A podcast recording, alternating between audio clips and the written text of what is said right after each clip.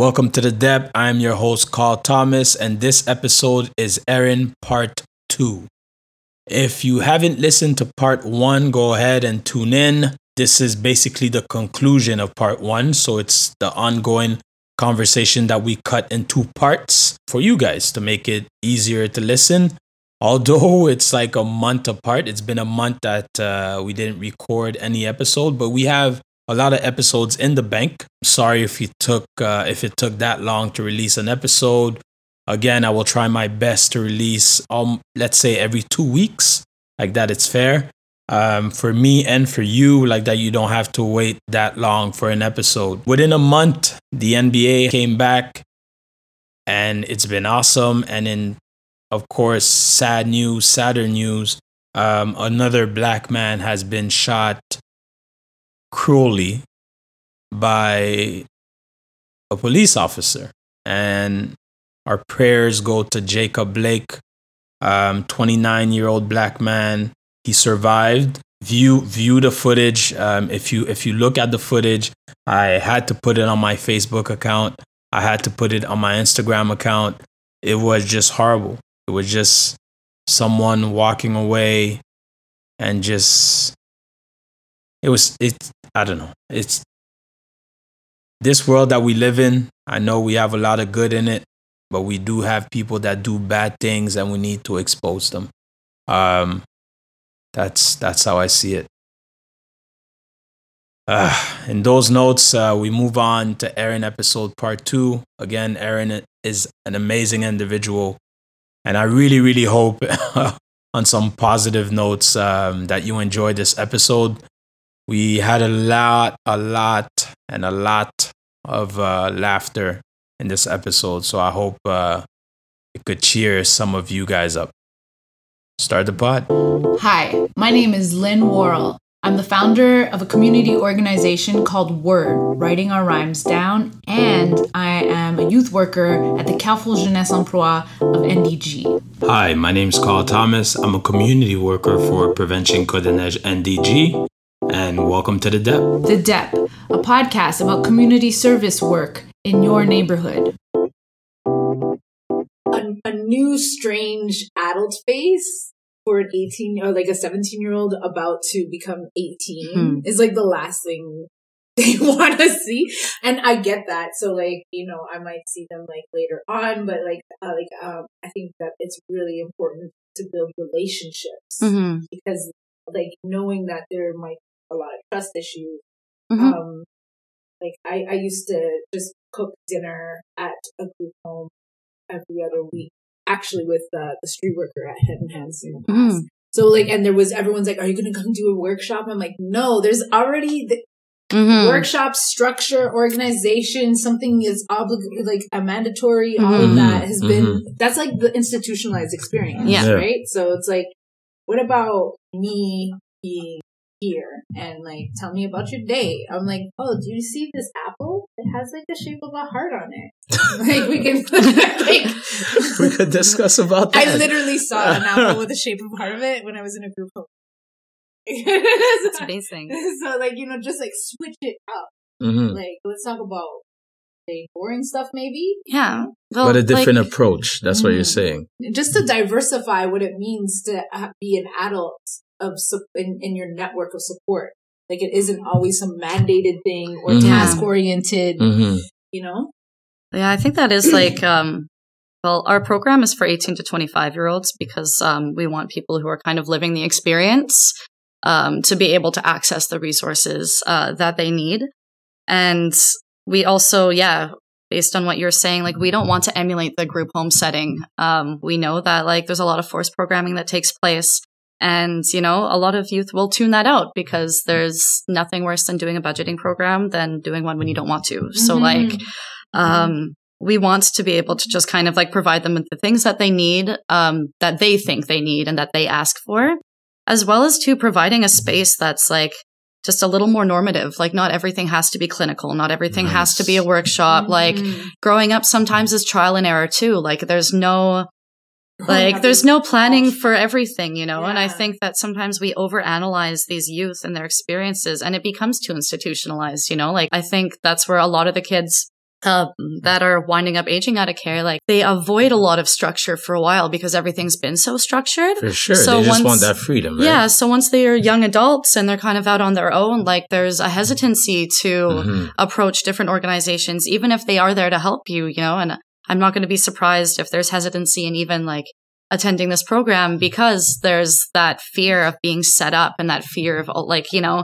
being forced to do something you don't want to do. Walk and like, in. Okay, guys, sit down. And you're 18. yeah, yeah, you're yeah. forced to be on your own. And then all of a sudden you're forced to go into another program. It's like, no, no, if I'm doing this, I'm doing this on my own. I'm not going to come back and just all of a sudden be like reinstitutionalized. So, um, I respect that. And I'm hoping that for those that need it, they're going to come and like, hopefully we'll be able to just help them out with whatever it is that they want. Like I moved to Montreal when I was 19 Oh, and I didn't know anybody and I kind of I moved I visited at 18 to see a friend and I was like very You romantic fell in love like with the, city? yeah the staircases which were amazing to me The staircases? yeah I I never moved Okay. to Couchup Yeah, one so I was It's like true, it's true, it's wow true.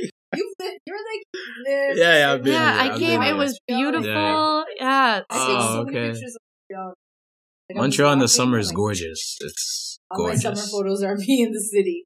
yeah. Yeah. So yeah, I came here and I was like, I moved here just like with staircases in my head, being like, this is beautiful. Like I never thought about moving stuff up them. It was very like, I like I've, I've dealt with that now, and now when I see That them, so when I look at a place, I'm like, that is very spirally, and I don't know if I want that. Where like ten years ago, I was like, give me the most spirally stairs. These are practical. Um, oh my god. but I had to navigate the services here as an anglophone that was like, you know, 1,500 kilometers from home. Mhm. Um, and kind of had a knapsack and that was it. I was just like, I'm here, I'm going to do it. And then I was like, I don't know why I'm here, but I'm doing it anyway. And I noticed that there is like a lot of issues accessing services for English speakers. Although I had some French, it's one thing to hold a conversation and another to, you know, ask someone for help or read paperwork or like navigate kind of institutional supports. Bureaucracy.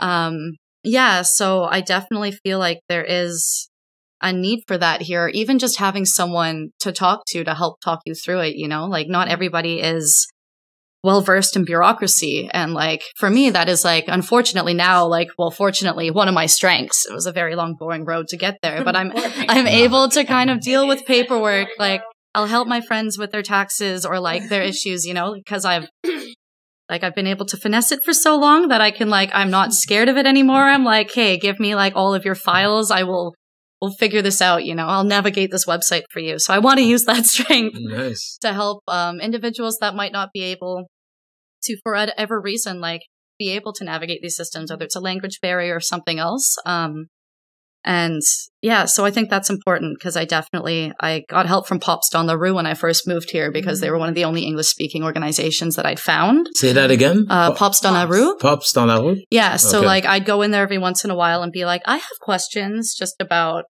pretty much everything. Mhm, Like, how do I mhm. start my life here? How do I access this and that?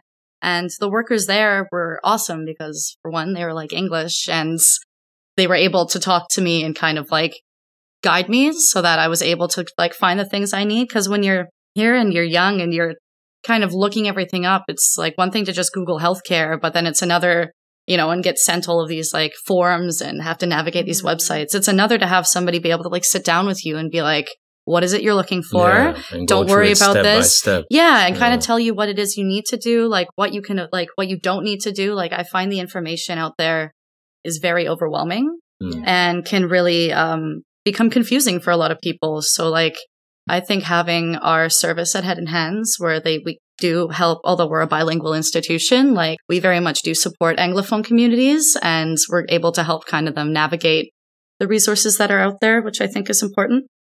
Because yeah, like my lived experience of being young in Quebec was definitely like there was a lot to take in all at once. And I'm very Mm. happy that I found an organization that was able to kind of like just point me in the right direction. Um, And and you're lucky that your lived experience, and you said the first organization was Pops Don't After, but you asked for help because I could also see. I'm not saying like I could also see someone going through this institutionalized experience, having major trust issues, mhm. and like not wanting to ask for help at all, and then you can get like super isolated Yeah. very isolated, you know, and like not have access to things.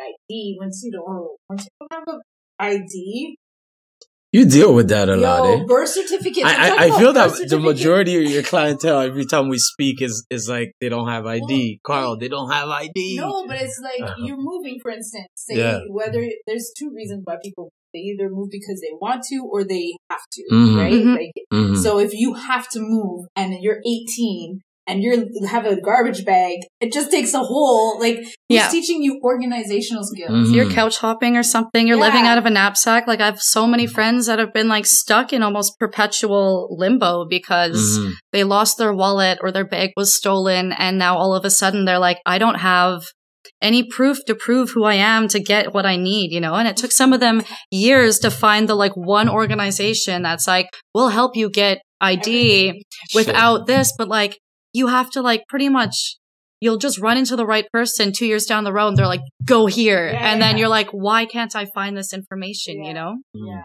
So it is tricky and like it's a huge one. And um yeah, I actually it's I didn't even know about pops at all and I only went there because there was a person in Vancouver that was like, "Oh, pop socks. You should probably check out that place. Like there's punks there." And I was like, "Okay." I'll go there. I had no idea what it was, but it was the only Nice. place like there was English on the website and I was like, "Okay."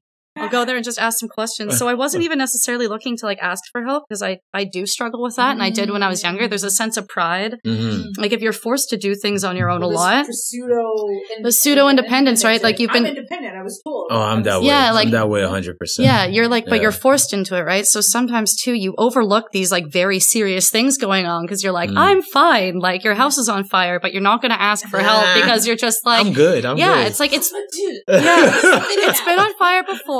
Like this part of the house is fine. The rest of it's burning. We're good. You know, like maybe once it gets over here, we'll talk about it. But, um, or saying that I'll figure it out. That's Yeah. that's my word. Like I'll figure it out. yeah. You're And in on- trouble. I'll I'll figure it out. Toffee pot. Yeah, Toffee yeah. pot. For I got sure. this, I On got one hand, it's like an amazing, like the life skills that you get, like fending for yourself and being independent's important, but there, you lack some as well, or you lose some because of like the lack of trust that you might have asking for help, you know, like when the only person you know to rely on is yourself, Mm. which is great. Like that's important. You can only do so much and you can only, um, you know, navigate so much and like ask for so much before like you realize that like maybe you're not the only person for the job. Like there's independence and dependence, but like interdependence is super important and learning how to navigate relationships with people where like it's give and take.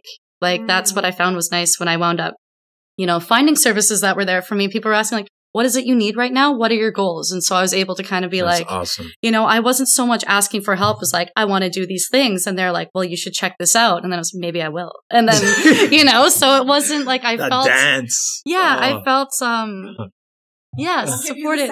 Yeah, Yeah. exactly, exactly, answer. right? That's Maybe. my independence. Yeah. Yeah, but then things worked out and I was like, wow, thank you so much for like, you know, just kind of like pushing me along. Cause at the time too, I was like, I'm 19, I'm an adult. And I look back and I was like, oh my gosh, I was such a little, a youngin, you know, just Yeah, out there in the world being like, I know so what I'm young. doing. So, oh and it's, yeah, I feel that. So, um, as much as things were awesome and everything worked out fine, like I'm happy that I was able to find kind of like services that were able to at least like point me in the right direction Mhm. um, or you know help me print a resume or two when i was trying to find work just somewhere that i could drop into and be familiar with and like you know continue on with my job search and apartment search and everything so This podcast is brought to you by Prevention Côte-des-Neiges NDG and the Tab Jeunesse NDG.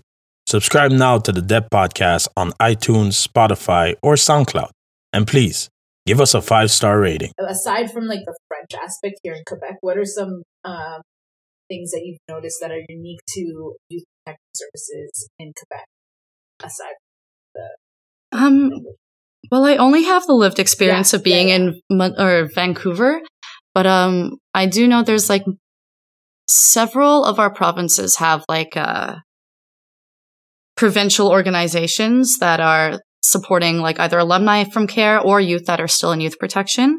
Uh, Quebec has Care Jeunesse now, which is amazing. And it's like, is government? Is that not Care Jeunesse is a independent organization that's run by and for youth in care. And there's just in the starting phase, which is beautiful because I noticed compared to a lot of provinces that there just really isn't anything specifically for youth in care. Like there doesn't appear to be any outside, like outside of Care Jeunesse, which is fairly recent. Um, there's not much going on, and so I was kind of surprised. So it's a not for profit. Yeah, Okay. it's a not for profit. Um, and so they like work just as like an advocacy group for youth in care. And like, again, they're like premise too, is to like help break isolation, to kind of have like, um, ac- help access resources and help kind of give youth a voice that came from youth in care. Um, so that was the biggest thing, I guess, when I moved here, I, uh, kind of was looking for all of these resources because in BC, there's like so many. Um, and I realized that there's just not much going on here. So that I'm happy to be a part of something that's changing that. Um, I remember being at Concordia and I saw these posters being like, are you from foster care? You should check this out. And I was like, been years since I've like, you know, like, I don't know. I didn't go to school for a while. So I kind of faded back, like being somebody who was very much in the, um, institutions, even surrounding youth and care in Vancouver. I moved here and kind of just became like anonymous again. And so I was kind of back in that situation where I was like the only foster kid that I knew. I was alone. I was the only person I really knew in Quebec, period. I didn't know anyone when I moved here. So I was just like, I don't know what I'm doing here, but I'm going to figure it out. And then once I went back to school, like I saw this poster and I was like, oh, okay, I have a lead now. And so then I started meeting people and realized that like there were little projects that were starting to pop up now. And um, I'm excited to be a part of them. So that's, I think, the biggest thing. Like things, everything's just starting to pop off in Quebec now, as far as like realizing that we need services for youth who are aging Mhm. out of care. I mean, we need services for youth in care as well, but we're, we have to start somewhere. And I think the urgency is for youth who are aging out of the system because When that's the government is no longer your guardian. exactly, that's when like a lot of the supports you have like change, right? And it's a big step. Like it's a huge milestone and it's something that like youth face all over like North America. Like, but the age is different. Like in Vancouver, it's 19. Um, and Mhm. I do think the difference between 18 and 19 is like pretty big. Um, but even then, I think we've extended it up to 21 now. I think Calgary does it until 21, 22, or at least they have uh, monetary supports Yeah, for you. we should do the same. And so I think, yeah, we really need to realize that there is, like, unfortunately, having a care experience is um, common for people that wind up falling through the cracks, you know, and winding up in situations that could have been avoided had they had more supports, you know. And I don't think it's ever the fault of the individuals. I think it's a fault of just like not having enough services to help. Um, because yeah, we do have services to support individuals that might be like at risk of being on the street or dealing with mental health services. But there really is like, you know, youth aging out of our care systems like need specialized support. Like it's Mhm. hard to just like have them age out and then be like, okay, just go find, you know, like we don't want to send them to like a men's homeless shelter, you know, like there needs to be something before that. Like there needs to be more of like a transitional supports so that we don't wind up just having to deal with like the adverse effects of not having, you know, supports to help you float, you know. A lot of people have their families to rely on for a while. Mm. Oh, yeah. And, you know, for youth, like once you you stop calling your social worker, who do you call? You kind of just like you have to hope that you've built these relationships and that you know enough services to support you, but like the reality is if you're couch surfing or if you don't have a fixed address and you don't have a computer, like where are you supposed to go and what are you supposed to do, you know? And so I think we need to start realizing that we need to put more funding into these, like into programs that help, you know, ease the transition and like housing too. We need more housing initiatives for young people as well because they are being displaced. Like I've been looking for housing just for fun. Like I love Cruisy Craigslist and Kijiji just to like house shop, even though I'm not moving. And it's getting wild. It's like the Makes no sense. Yeah. Yeah, in the last ten if years, don't, you- like you, can't live by yourself anymore. It's basically that, no, right? everything's doubled. Yeah. Even just places where it's like somewhat out of the way. There's like Mhm. four and a halfs for like two thousand five hundred dollars. yeah, And, like, yeah, not yeah, even- yeah. The, the, Yeah, the price, and that's by like Jolie price Kerr Metro. amazing. Half of 2000? yeah, yeah, Yeah, by Jolie yeah. Kerr Metro, I Yeah. saw one, and that's and that's like a Now it's, fifteen. it's, it's slowly Why? well in NDG. It's slowly becoming the norm. Kerr I know that's my point. Uh, yeah, Wait, no, Jolicoeur. I think that's um that's Ville-Émard. Oh, sorry. Which Oh, is no, still, yeah. like, I'm that- that's- but it's it's so far. It's so insider. far. Yeah. It's But on the east side too, like it's if you want to live out past dollars for four and a half. here, stars? Yeah, and here, not even, here like- in NDG, like a four and a half now is is like twelve hundred. Yeah. Like, and it's not mm. luxurious. It's not. No. It's just the norm. It's slowly becoming the norm. And people are getting That's why illegally I was like, evicted too. From Vancouver, like, Yeah, these so- like, the most expensive. yeah, places. yeah, Yeah. Good point. Yeah. But and that's another thing. Like the the Vancouver people and like the Torontonians, they're coming to Montreal. Yeah. Mhm. You know, and like housing. when they come in, are, a bubble. That's are you guys pop. saying, "Oh, price? Oh, this is a great price"? No, but say you I definitely did. Like Yeah. I don't know. When I moved here, like all my friends are struggling in Vancouver. price. I'm lucky to still have an affordable apartment, but like yeah. everyone's getting illegally evicted. Like there's a bunch of issues in Verdun too now where people are just like like companies are buying up these properties Mhm. and evicting people and then like fixing the toilet and tripling rents. Yo, Yeah. And people don't know they have rights to counter that. Yeah. So like it is like an ongoing problem. And that's the thing with Vancouver and Toronto. Everyone in Montreal compares it. They're like, well, it's not Vancouver. It's not Toronto. And I'm Mhm. like, well, yeah, inflation exists and it's normal for prices to go up a little bit, but like rent has more than doubled in the last like 10 years I've Yeah. been here. And not because like these apartments are like luxurious, you know, like people are getting like, I saw a basement suite in St. Henri and I was like, oh, a two bedroom for $900. That's like not too bad. There was no windows. The ceiling was like six feet and it was unfinished. I was like, oh, that makes sense. The window was like one foot by like five inches. Yeah. How to cultivate depression. Yeah, Yeah. so I like I saw the price and I was like, oh, there's still some good. And then I looked and I was like, I couldn't live in It's that. It- ridiculous. yeah, it was. It's ridiculous. Yeah. Guys, we have to wrap it up. Amazing conversation. I feel that we could keep going for hours. Yeah. Um, any last words that you want to plug in for your program or for the people listening? Yeah. Um. So moving forward with Care debuts tomorrow.